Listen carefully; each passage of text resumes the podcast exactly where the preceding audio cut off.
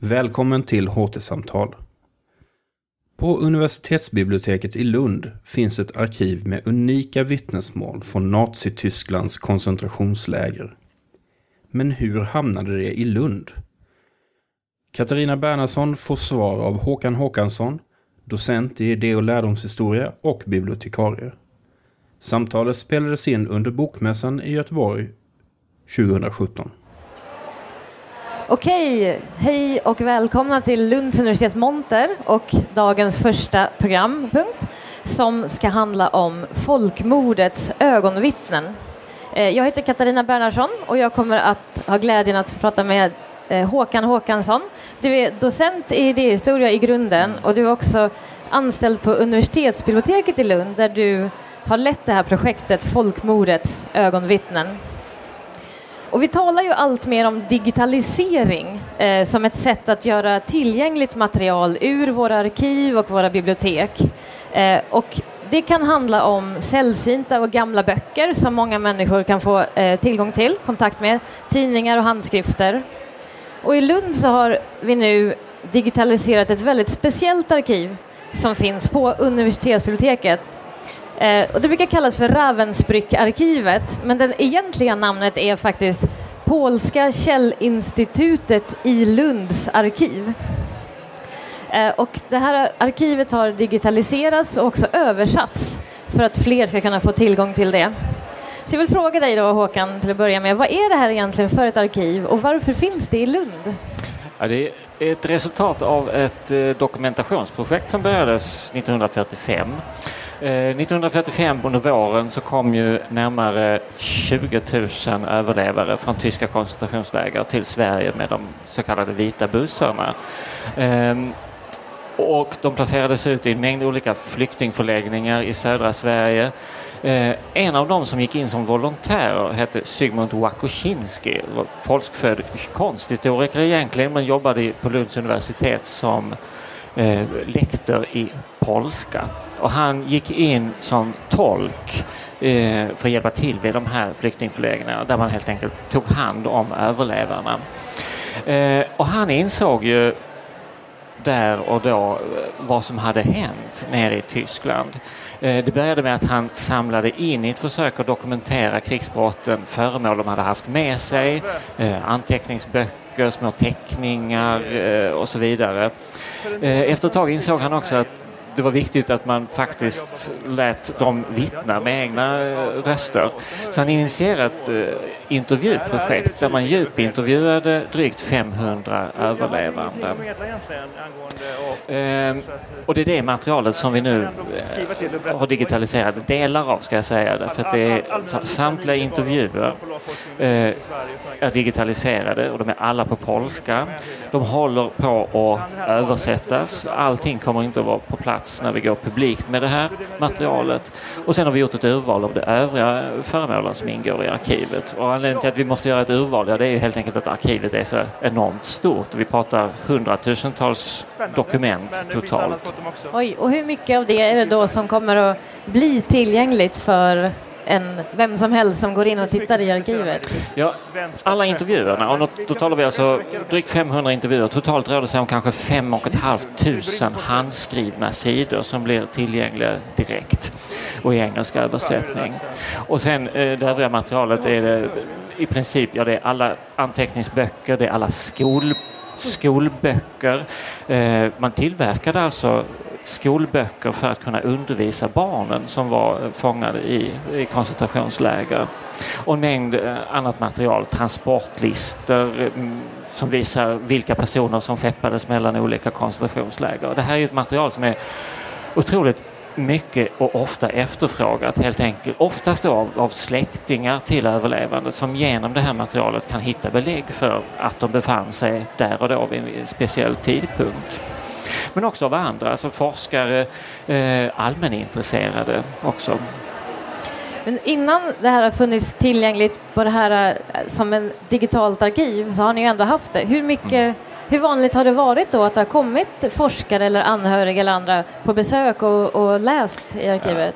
Ja, relativt vanligt på senare år men eh, det som har gjort det här relativt okänt det är att eh, när man hade avslutat dokumentationsprojektet och de här intervjuerna, då var avsikten att de skulle användas i krigsrättegångarna. Det gjorde de delvis men i det stora hela så blev det inte så av olika anledningar. Och Szymon Wakosinski som då hade initierat det här projektet tog beslutet att försegla eh, hela arkivet på 50 år.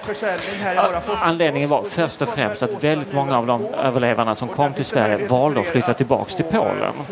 Eh, och i vittnesprotokollen finns också väldigt känsliga, eh, känslig information om de sovjetiska trupperna. Det vill säga han var rädd att de här vittnesmålen skulle kunna utnyttjas av den kommunistiska regimen. Så därför valde han att försegla hela arkivet. Under en period skeppades faktiskt iväg till Hoover Institute i Stanford eh, för att vara så att säga, på behörigt avstånd från den polska regimen. Eh, det kan låta lite snudd på paranoid eh, idag men det här var kalla krigets höjdpunkt så att det fanns nog fog för detta. Och till universitetsbiblioteket i Lund kom materialet först på 70-talet och då var det fortfarande förseglat och först 1995 kunde man ju börja göra det här känt för världen. Och sedan dess har vi försökt med, med små medel att göra det känt. Vi har också haft eh, mindre projekt där vi har översatt med hjälp av volontärer Eh, delar av eh, intervjumaterialet. Men det är först nu de allra senaste åren som det verkligen har tagit fart eftersom vi i samband med att Lunds universitet fyller 350 år så har haft en donationskampanj. Så att hela det här har ju kostats av donationer, stiftelser men också väldigt många privatpersoner både i USA och i Sverige. Så egentligen har du då funnits oförseglat i 20 år ungefär och nu så tar man nästa steg och gör det så mycket mer tillgängligt ja. var man än är i världen så att säga. Eh, tror du att det kommer att öka intresset till exempel bland studenter och, och elever och så att, att det här materialet finns? Jag hoppas ju det och det är ju en, de, en av de ambitionerna vi har med det här materialet att det används inte bara av människor som har en direkt eh, koppling till förintelsen utan just allmänintresserade och gärna ungdomar då, gymnasieungdomar.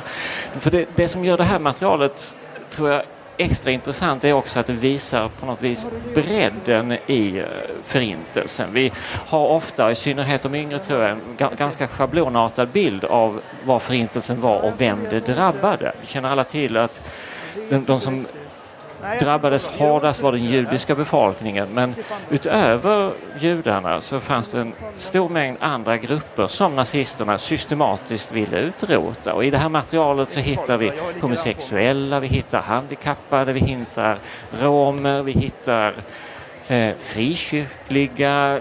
Under 1944 initierade Himmler det som kallas Kirchenkampf som gick ut på att utradera troende katoliker.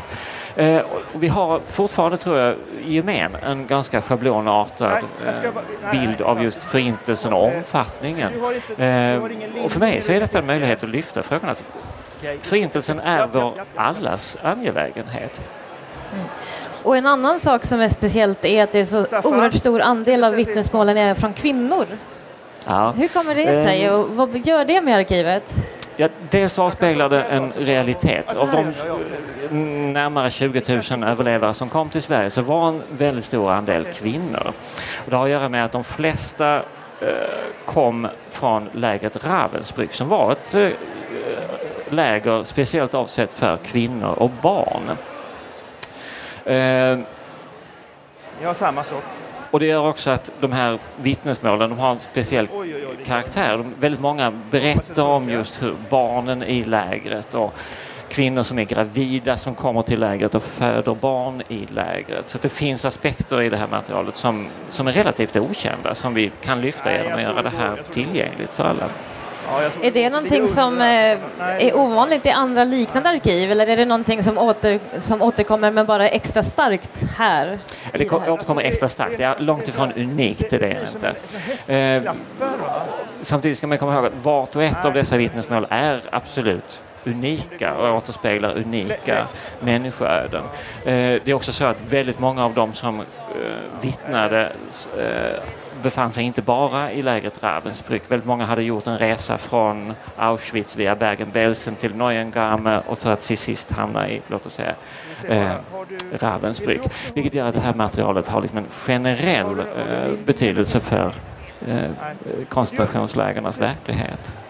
Jag skulle gärna vilja fråga dig om du har något exempel så vi kan få en lite mera närmare kontakt med, eh, med Ja. arkivet. Vad, vad det egentligen är Det, som det är står väldigt där. svårt ehm, att på något vis jag funderade på det om jag skulle ta med och läsa upp en snutt. Det är väldigt svårt att göra rättvisa eh, åt de här intervjuerna. De är väldigt olika i omfattning. De, en del är kanske bara en fyra, fem sidor. Eh, vi har några exempel som är uppåt 180 sidor, ett och samma vittnesmål. Eh, det de däremot har gemensamt är att man, när man läser dem så får man en känsla av att de är oerhört distanserade. Det är liksom ett kallt återgivande av detta och detta hände. Det kan vara en kvinna som berättar hur, väldigt sakligt hur hon tillbringade tre dygn i en mörk isoleringscell och säger rakt ut att eftersom det var, cellen var fylld med en halv meter vatten kunde jag inte sova för då skulle jag drunkna. Men ingenting om känslorna det innebar, ingenting om lidandet. Och på många sätt gör det de här intervjuerna ännu starkare faktiskt när man läser dem. Och de är, ska jag säga, oerhört detaljerade. Eh, ibland rör det sig om den rent vardagliga tillvaron i lägerna och så plötsligt så glimtar det till av de här fruktansvärt starka scenerna. Jag är också nyfiken på om vi vet någonting om de här människornas fortsatta liv sen. De kommer till Sverige, de eh, träffar Zygmunt Wakosinski och möjligen hans medhjälpare. Eh, vad händer med dem sen? Vet vi någonting om det? Eller tar, de, tar dokumentationen slut där? Den tar i många fall slut där. Han fortsatte, eller den här arbetsgruppen som han ville fortsatte med att samla material men i de flesta fall vet vi inte vart de tog vägen, hur, om de återvände till Polen, om de flyttade till något annat land eller om de faktiskt stannade i Sverige och bildade familj. Och det är väl kanske det som är det spännande vi ska göra nu. Nu kommer vi inom några veckor öppna den här webbportalen så att den delen av projektet är avslutat. Men vi planerar att göra en film om detta också utifrån detta materialet. Huruvida det blir en lite längre film eller om det blir en eh, kortare museifilm som kan visas i skolor och vid museer som har anknytning till det här temat, det vet vi inte än. Men vi har börjat spåra och faktiskt hittat ett par individer som intervjuades 1945-46 och som lever idag och vill ställa upp och intervjuas idag. Det tycker jag är en, en fantastisk upplevelse. Det låter fantastiskt och det betyder att vi måste fortsätta hålla ögonen öppna, ögon och öron öppna på när det kommer nya saker ifrån det här eh, arkivet som alltså då vi brukar kalla för Ravensbrück-arkivet och som finns på Lunds universitet och som snart då kommer att få en publik hemsida där man själv kan gå in och läsa de här, alla de här olika vittnesmålen i engelsk översättning. Eh, tack så mycket Håkan Håkansson Tack. som har lett det här digitaliseringsprojektet. Vi har också några minuter över om det är någon som vill ställa frågor till Håkan. Eh, och vi har en eh, gående mikrofon. Eh, det varierar. Jag ska säga att andelen eh, judar är ganska låg och det är ingenting som återspeglas. Det är inte urvalet det handlar om utan det återspeglar realiteten. Ungefär 15 procent av de som intervjuades hade judisk bakgrund. Eh, och det återspeglar ganska exakt det procentantal av de totala antalet överlevande som kom med de vita bussarna till Sverige. Eh, men den stora andelen är katoliker. Nej, det är den inte. Eh, Det fanns en anledning till att eh, de judiska överlevarna var så få. Förlåt. Eh, Frågan var om, om den här återspeglade verkligheten i lägerna och så är det ju inte. Eh, Nej, helt enkelt anledningen till att det är så få judiska överlevare, ja det beror ju på att de inte överlevde helt enkelt. De befann sig allra längst ner i rang i, inom lägersystemet. Men av de 20 000 personer som kom till Sverige så har arkivet fångat in 500 vilket ju är en rätt fantastisk del av, av, av de här vittnesmålen. Och av dem då så, säger, så var ungefär 15 procent var från judiska överlevare och en något större andel var katolska överlevare. Ja, det är väldigt spännande och, och eh, just som du talar om att det visar på alla olika möjliga eh, anledningar till varför någon kunde hamna i ett koncentrationsläger. Ja. Att det var en så komplex det- bild. För mig personligen så har det varit den, den stora insikten när man har jobbat med det här materialet att just förintelsen är någonting som angår oss alla faktiskt. Eh, och också insikten om att eh, det är inte så himla länge sedan. Vi, eh, I synnerhet om man är yngre idag så tror jag att man, det faktum att det har nu gått nästan en livstid sen kan ge intrycket av att det inte är en relevant kunskap idag men det är väl kanske mer relevant idag än någonsin Ja. eh, om vad eh, förintelsen faktiskt innebar.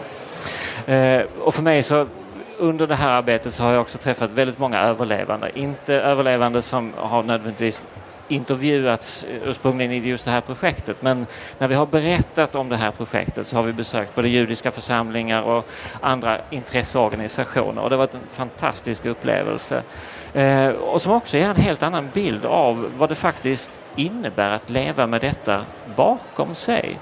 En av de absolut största upplevelserna jag hade var när presentera det här projektet i judiska församlingen i Malmö. Det var mitt under den perioden när eh, det skreks eh, antisemitiska slagord på deras dörrar och det var uppe i valsade i pressen detta. Eh, och jag var inne och presenterade vad vi gjorde och fick träffa en överlevande som berättade sitt livs historia som gav mig en, en, faktiskt en, en helt ny bild av hur detta kan vara. En eh, charmant, eh, skör kvinna i 90 plus-åldern med kristallklara ögon som berättade hur hon eh, 1939 arresterades av eh, Gestapo och skickades till Auschwitz.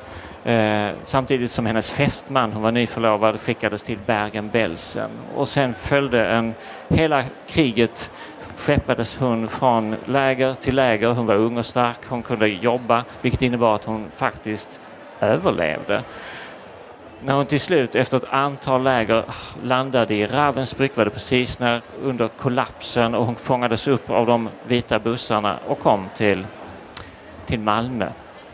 Där hon då efter ett par veckor började hjälpa till vid flyktingförläggningen. Det var inhyst då i Malmö museer som var ett av de lokaler som användes som flyktingförläggning.